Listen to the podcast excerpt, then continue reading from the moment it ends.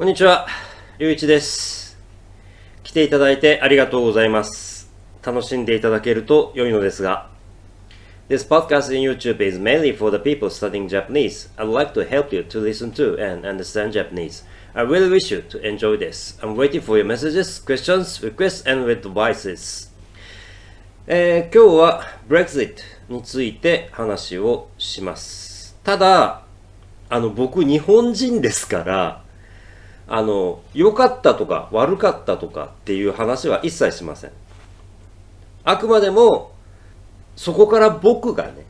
僕が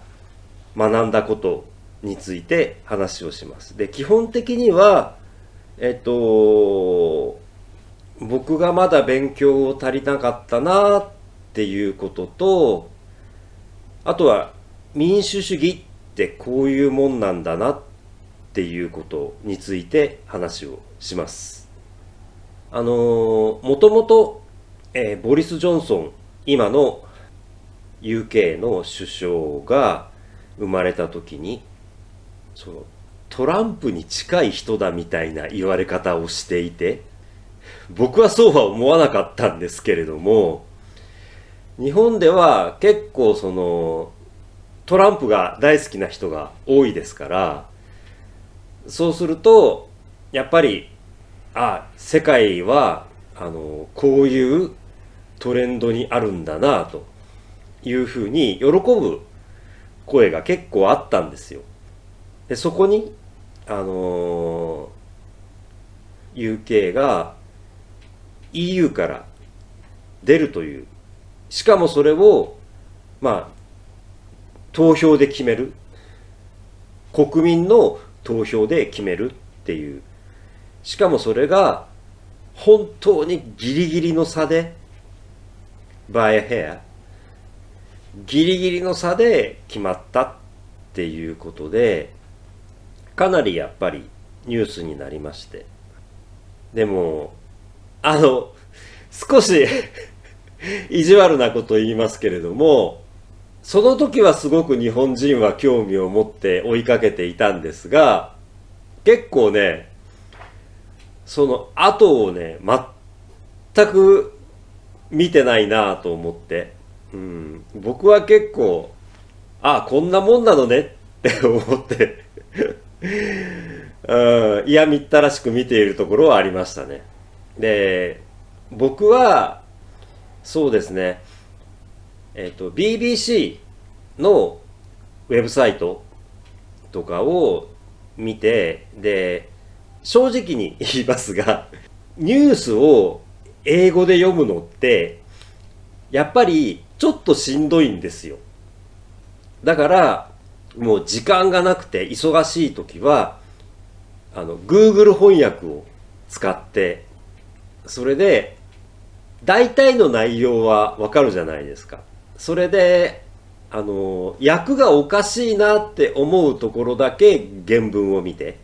それから、その数字とかデータとか、そういうところで間違えるといけないところは、きちんと原文を見るっていうことはしますけれども、大体の内容で良ければもう Google 翻訳で読んじゃう。で、あの、すごく思うんですけど、日本人って、英語喋れないっていう苦手意識すごくあるんですよ。もう自分は英語できませんって。で、そもそも最初から英語のニュースサイトを一切見ない。あの、すごく思うんですよね。あの、英語のニュースサイトを Google 翻訳で見れば、ものすごく世界が広がるのに、もったいないなーって思うことはすごくありますね。で、僕は、きちんきちんと全部ではないんですけれども、ブレグジットが投票で決まってから、いろんなことがありましたよね。本当にいろんなことがありましたよね。その間、時々ニュースをチェックして、で、議会で議決ができない EU と交渉をする、それから最終的には国会を解散して、もう一回選挙をして、そして、それで EU から出たいという議会の vote が多数になったので、最終的に議会での議決ができたわけですよね。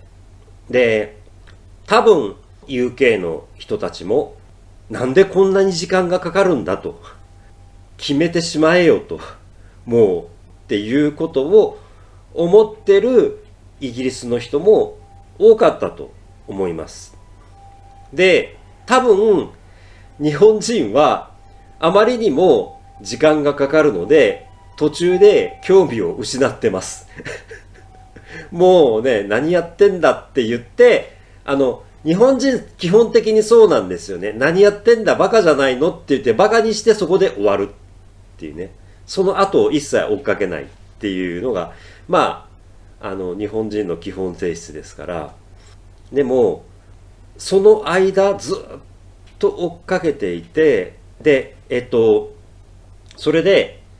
もう一回投票をするっていう話もありましたよね。その細かいこといちいちは言いませんけれども、皆さんご存知だと思いますし、ネットに情報もありますので、ただ、そういう一つ一つのステップをきちんと見ていて、で、僕がすごく思ったのは、それでもきちんとルールを守って、きちんと議会のルールを守って、そして EU を出たくないっていう議会の人たちとも話をして、すごく時間はかかりましたけれども、最終的にね、EU と EU とも話をして、そして EU を出るという決断をしましたよね。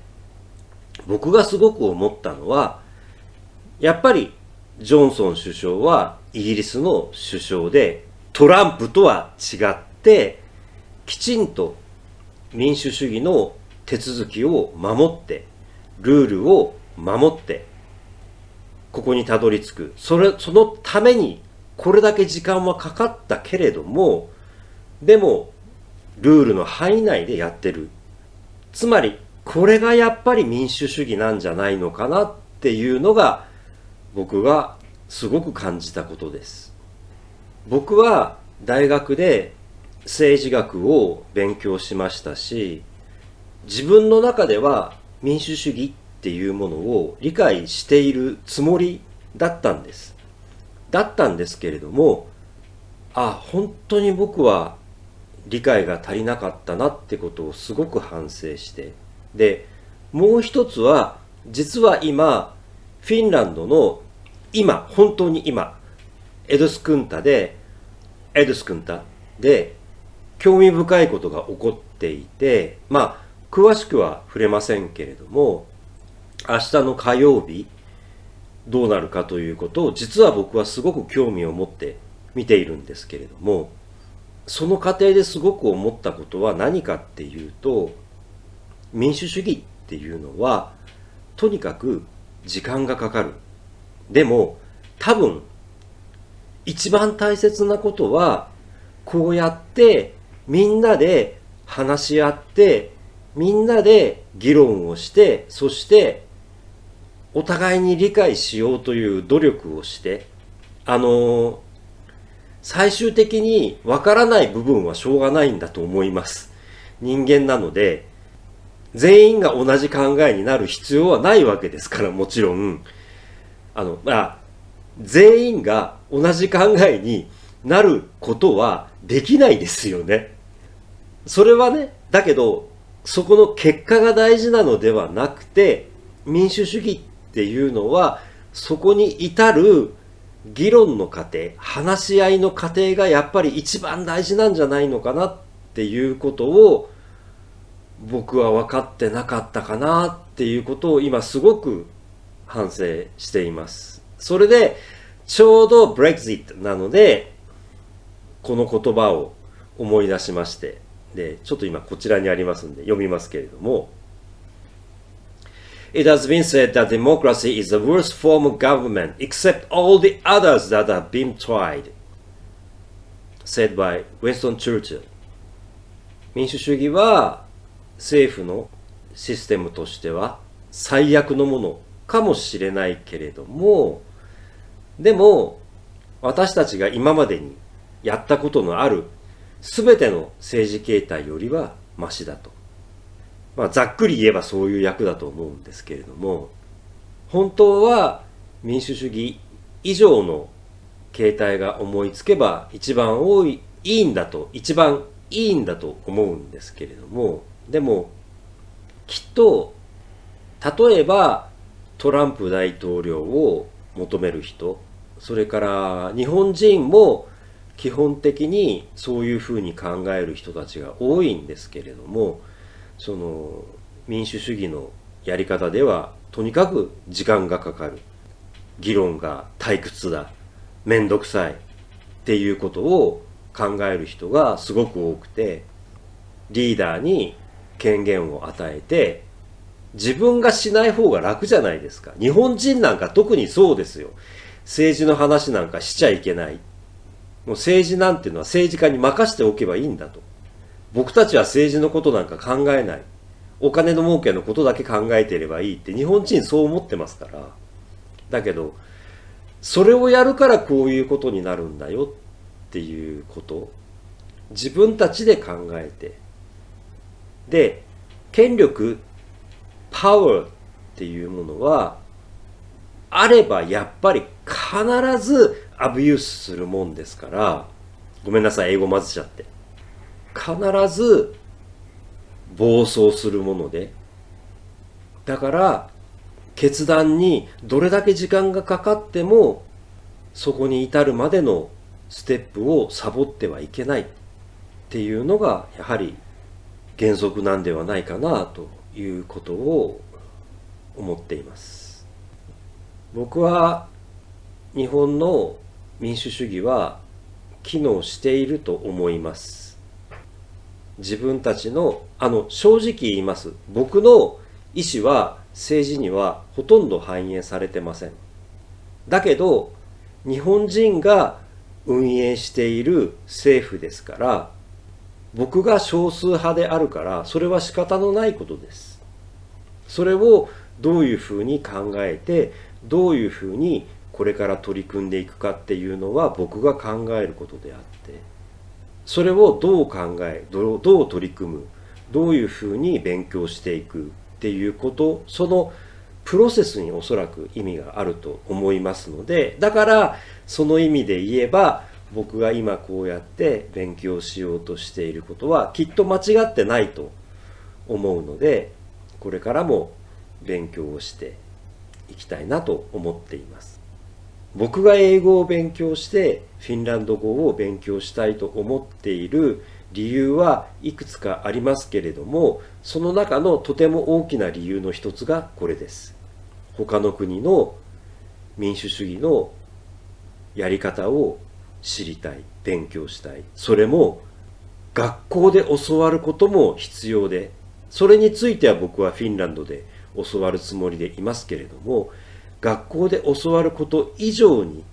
そこに住んでる人たちがどう考えどう行動し何をしていて日々どういうニュースを受け取っているかっていうことをこの目で見てこの体で感じていきたいっていうのが僕の、えっと、僕の望みです。それで僕はフィンランドという国にとても興味を持っています。たくさん勉強させてくれると思っています。はいということで今日も最後まで見ていただき聞いていただきありがとうございました。またお目にかかりましょう。失礼いたします。